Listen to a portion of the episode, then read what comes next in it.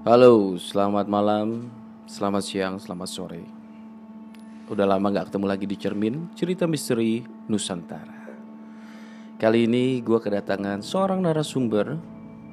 Dia mempunyai cerita yang true story, berasal dari kota Jakarta. Gue sebagai alumni Captun akan mewawancarai musuh buyutan gue ketika gue sekolah. Tapi itulah pertemanan. Dulu kita bertikai, sekarang kita berteman. Jadi buat teman-teman yang masih tawuran, jangan tawuran, karena sekarang lagi pandemik.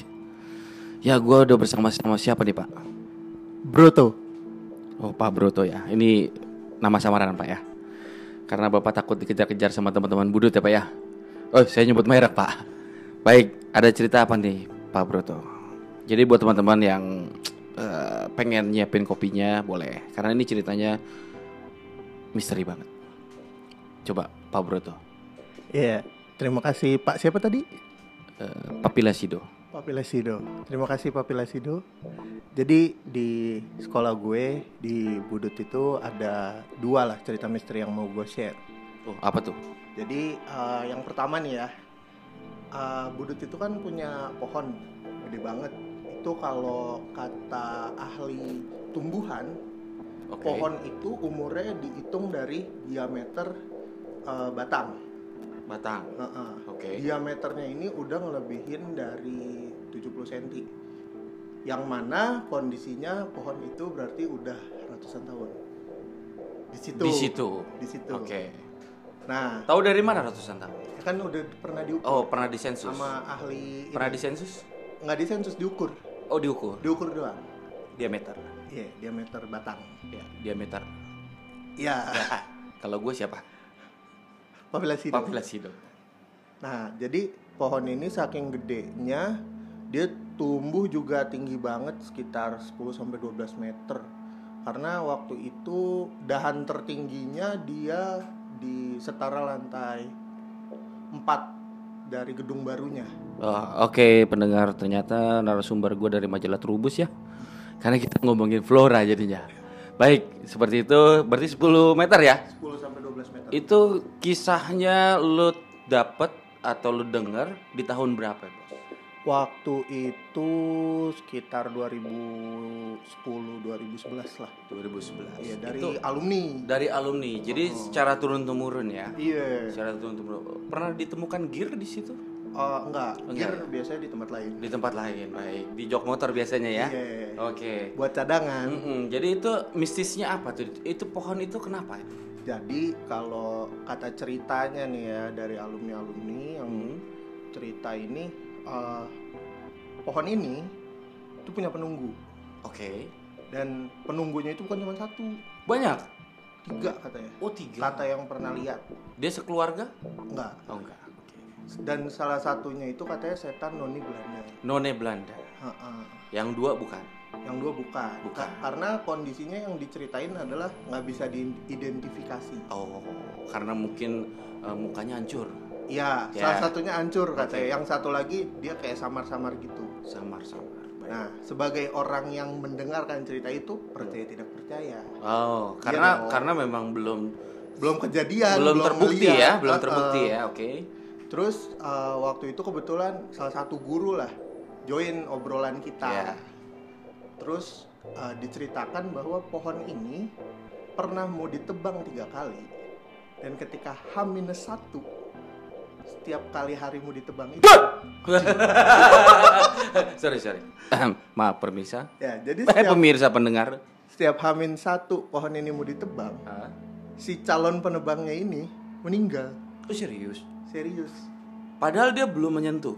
Belum menyentuh. Baru ditunjuk sama pihak sekolah. Baru ditunjuk, terus survei doang. Oke. Okay. Survei. Oh yaudah nih, bisa nih, kayaknya tanggal segini ya. Aha. Hamin satu meninggal. Uh. Setiap. Setiap itu tiga kali okay. meninggal. Setiap tiga kali meninggal. Karena niatnya waktu itu tiga kali mau dipotong. Dan si guru ini saksi di uh, penebang yang ketiga. Oh, berarti udah tiga generasi ya? Enggak juga. Enggak juga. Nggak juga. Jadi pas uh, cerita pertama katanya H minus satu meni- ada ada yang meninggal tabrakan, hmm. ada yang meninggal tiba-tiba sakit, Okay. Kayak gitu-gitu. Oh berarti uh, ada aja kejadiannya ya berarti? Iya. Uh. Pokoknya setiap kali udah niat, terus udah ketemu penebangnya, penebangnya udah bilang tanggal. Mati? Meninggal kami saat ini. Wah, itu percaya nggak percaya? Percaya nggak percaya. Dan uh, tahu dari mana kalau itu Noni Belanda? Uh, salah satu yang bisa lihat udah confirm. Oh. Beberapa orang tuh sama yeah, kayak, yeah. kayak gitu. Akhirnya bahwa penunggunya adalah Noni Belanda. Iya, yeah, jadi akhirnya ketika ada kejadian seperti itu jadi penasaran gitu ya. Yeah. Terus diundanglah orang yang bisa melihat seperti yeah. itu. Makhluk-makhluk astral. Iya. Yeah. Salah satunya Noni Belanda. Itu yang satu lagi tidak beraturan berarti ya? Iya, ada tiga, tapi tiga. Yang satu nggak bisa diidentifikasi, yang okay. satu lagi mukanya katanya hancur. Uh, karena kayak itu ya, di beberapa kota di Indonesia gitu ya? Iya.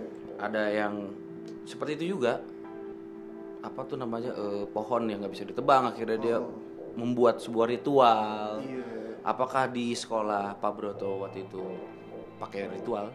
Nggak ada, akhirnya kayak Uh, kesepakatan bersama bahwa kita hormatin aja ini okay. udah percobaan ketiga gitu ya kan. hmm.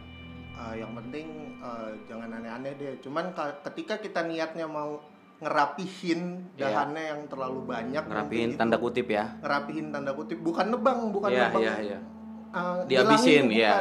tapi ngerapihin uh-huh. kayak dahannya kalau udah mulai masuk ke koridor atau gimana baru dirapihin, itu nggak apa-apa, nggak apa-apa, oke okay. itu normal. Berarti dia suka yang klimis-klimis ya? Gitu deh. Berarti yang penting gak boleh ditebang pokoknya ini. Sampai sekarang masih ada? Masih ada. Masih ada? Uh, mantap umurnya sekali. Umurnya katanya sih udah seratus lebih. seratus lebih, berarti dari sebelum Indonesia merdeka. Iya. Dari sebelum Budut ada bahkan. Sebelum Budut ada? Oh. Jadi pada saat Budut dibangun, itu pohon udah ada? Menarik nah, sekali. Cerita yang kedua, ya. Ini balik lagi percaya gak percaya. Aha. Jadi kan uh, Budut itu punya koridor lama sama gedung baru. Ya. Gedung baru itu ada di belakang. Hmm. Posisinya gue lupa tiga atau empat lantai, empat lantai seingat gue. Jadi di bagian lantai empat itu ada laboratorium biologi pas zaman gue tuh. Hmm. Sebelahnya itu oh biasanya kelas. memang memang angker sih laboratorium itu. Enggak sih, biasa aja. Oh, biasa aja. Berarti gue salah ya. Yeah. Baiklah. Nah, anehnya di daerah lantai empat yang dekat lab, uh, lab biologi ini ada tempat sampah. Uh-huh. Ketika kita memindahkan tempat sampah itu, pasti tempat sampahnya balik lagi ke situ. Oh serius? Iya. Yeah. Percaya nggak percaya? Berarti itu hantu penunggu tempat sampah ya? Hantu penunggu lantai empat kita ngomongin. Oh penunggu lantai empat itu posisi di lantai empat. Iya yeah, lantai empat. Oke. Okay. Jadi ini misalkan nih. Tapi sampah. yang yang berubah itu hanya tong sampah. Tong sampah doang, karena di tempat lain yang di lantai empat kayak bangku gitu nggak pernah bangku coba. Kelas dipindahin aman salah. Aman, tapi tempat sampah selalu tempat kembali sampah. Ke tempatnya. Oke, okay. Itu udah ada yang lihat pakai mata batin? Kalau katanya emang bener ada, tapi huh? dia nggak nyebut bentuknya kayak gimana. Oh. Dan istilahnya ya numpang-numpang aja kalau lagi malam, soalnya kan kadang ada kegiatan yang sampai malam. Oh iya benar-benar. Kalau lantai empat masih dipakai, ya numpang-numpang. Soalnya ceritanya gini. Beberapa satpam sama penjaga sekolah itu kan kayak suka ngebersihin tempat sampah itu kan, yeah, yeah, yeah, yeah. Uh, narikin sampah. Yeah. Terus pas udah ditarik ke bawah nih, ketika nggak mau ditaruh di atas lagi gitu, misalkan kayak hari Jumat ke Senin kan jauh tuh, di uh, pulin lah di bawah. Mm-hmm. Nah itu tempat sampah satu doang yang ada di atas. Cuman satu. Yang lainnya tempat sampah di lantai-lantai lain tuh nggak ada, tetap masih di pool gitu. Eh, masih masih aman gitu ya. Iya. Dia terus, sendirian balik tuh? Nggak tahu. Oh. Nah kan gue mikirnya kan kayak ah paling juga ini doang kali digeser apa yeah, gitu. Yeah, yeah, yeah. Terus ada yang misahin gitu, misalkan kayak ini tempatnya tadi itu ke tiang, udah geser ke dekat kelas gitu ya kan. Itu balik lagi. Nah kalau yang itu ceritanya cuma beda jam. Loh maksudnya? Jadi nih jam sembilan nih. Huh? Ah beres-beres gitu ya kan. Yeah. Ngangkatin sampah, ah, ini tempat sampah gue taruh dekat kelas kali ya. Soalnya anak kalau mau ngeraut, mau yeah, yeah, keluar yeah. kelas deket, gitu biar dekat. Nah itu enggak, balik lagi. Padahal yang ngerjain itu cuman sisa penjaga sekolah sama uh, si security oh. yang jaga itu, di bawah. Itu kalau tempat sampah itu pas Budut udah ada?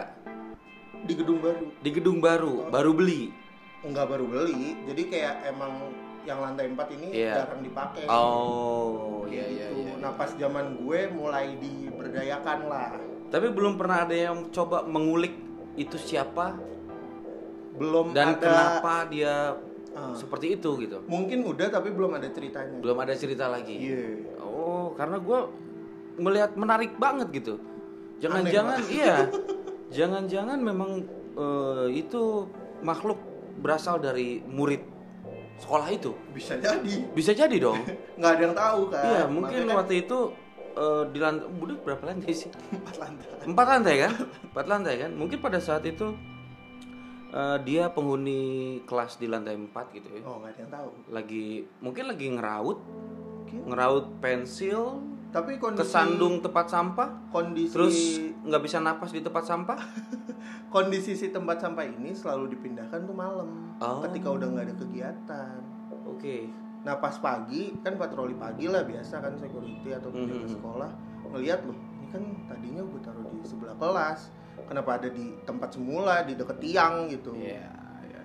Kayak gitu-gitu. Ya percaya nggak percaya sih? Iya yeah, iya yeah, percaya nggak percaya. Iya kadang-kadang sih di tempat sekolah, di kantor, perkantoran, itu emang horor-horor sih. Iya, ada satu dan lain hal. Pasti ada satu dan lain hal. Yang pasti gini, Pak Broto, ya, kita Pak bisa percaya nggak percaya, suka nggak suka bahwa mereka itu ada. Betul. Tapi intinya jangan saling menyenggol ya. Iya betul. Kita saling menghormati aja. Oh tidak, saya tidak mau menghormati mereka kalau saya. Oh gitu. Iya. Karena bagaimanapun juga kita makhluk yang paling di atas dia. Oh iya sih benar. Ya, jadi besok-besok jangan hormat ya. Tapi kalau ada yang baik, enggak. Masa lu nggak respect? Oh enggak. Yang penting lu jangan hormat. Minimum lu salim.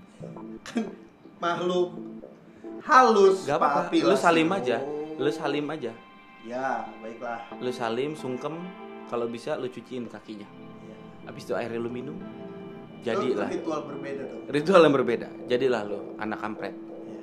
Baik, para pendengar Cermin, itulah dia cerita mistis kali ini berasal dari kota Jakarta di sebuah sekolah negeri yang sangat terkenal sekali dan tersohor sekali, mencetuskan uh, orang-orang hebat di luar sana kecuali Pak Broto. Baik, sekarang gue pamit, sampai ketemu lagi di Cermin Cerita Misteri Nusantara selanjutnya. Selamat malam, selamat tidur. Jangan lupa cuci tangan, cuci kaki, habis itu bobo.